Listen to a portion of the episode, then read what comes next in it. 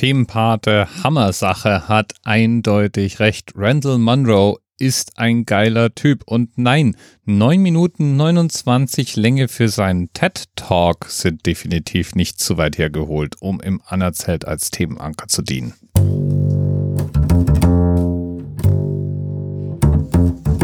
Wenn du wie ich aus dem I T-Universum kommst, dann ist der Randall Munroe vielleicht sogar ein Begriff. Denn seine Comics, die er unter der Reihe X K C D veröffentlicht, ja, die gehören sozusagen zum Kanon des I T-Nerdwissens. Die Comics sind einfache Strichmännchen-Comics, meistens nerdig, eigentlich immer witzig und gehen oft eine ganze Ecke tiefer, als man das von einem Webcomic zunächst mal erwarten möchte.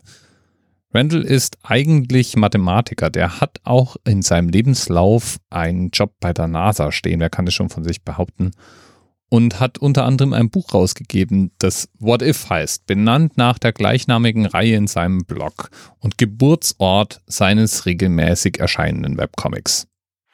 So I have a feature on my website where every week people submit hypothetical questions for me to answer. And I try to answer them using math, science, and uh, comics. So, for example, one person asked, what would happen if you tried to hit a baseball pitched at ninety percent of the speed of light?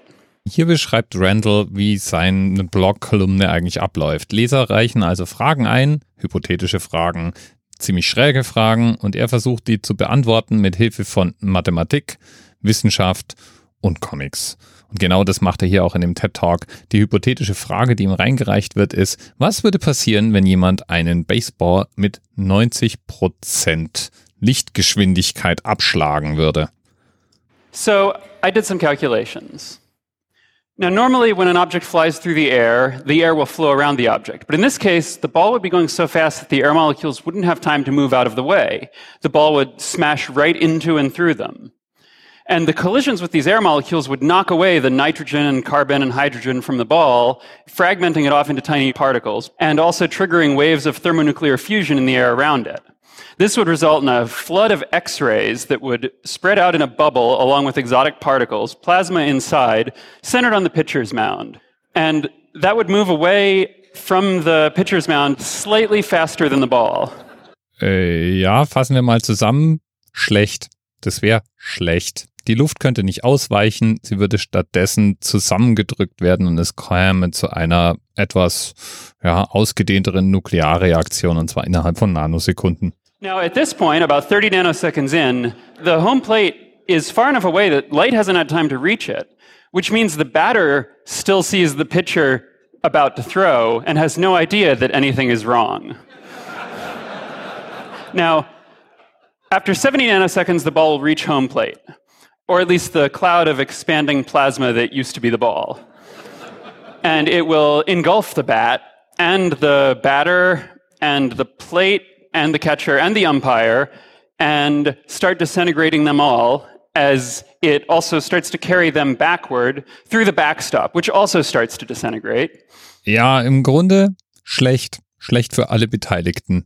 Alles löst sich in seine Teilchen auf. So if you were watching this whole thing from a hill, you know, ideally, far away, um, what you'd see is a bright flash of light that would fade over a few seconds, followed by a blast wave spreading out, shredding trees uh, and houses as it moves away from the stadium, and uh, and then eventually a mushroom cloud rising up over the ruined city. So the Major League Baseball rules are a little bit hazy, but... Under under rules six point oh two and five point oh nine, I think that in this situation the batter would be considered hit by pitch and would be eligible to take first base if it still existed. Randall ist ein Nerd. Und seine Comics, seine Kolumne und sein Buch What If sind Kult. Mein Arbeitgeber, Google, hat eine nennenswerte Anzahl Nerds unter Vertrag, die täglich Software produzieren und ein paar der größten Rechensysteme dieses Planeten verwalten. Ja, und die, die sind natürlich in nennenswerten Teilen auch Randall Munroe-Fans. Und so erzählt Randall Munroe in diesem TED-Talk, der neun Minuten neunundzwanzig lang ist, nicht nur von diesem Comicstrip, über den man jetzt gerade kurz lachen konnte, sondern eben auch, wie die Engineers von Google ihn mit Lochkarten getrollt haben.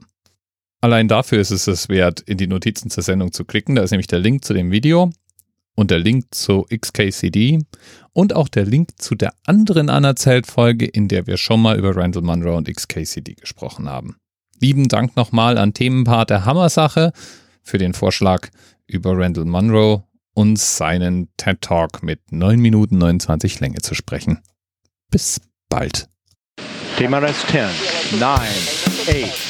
The experience of forty-seven individual medical officers. Was hier über die Geheimzahl der Illuminaten steht. Und die dreiundzwanzig. Und die fünf. Wieso die fünf? Die fünf ist die Quersumme von der dreiundzwanzig.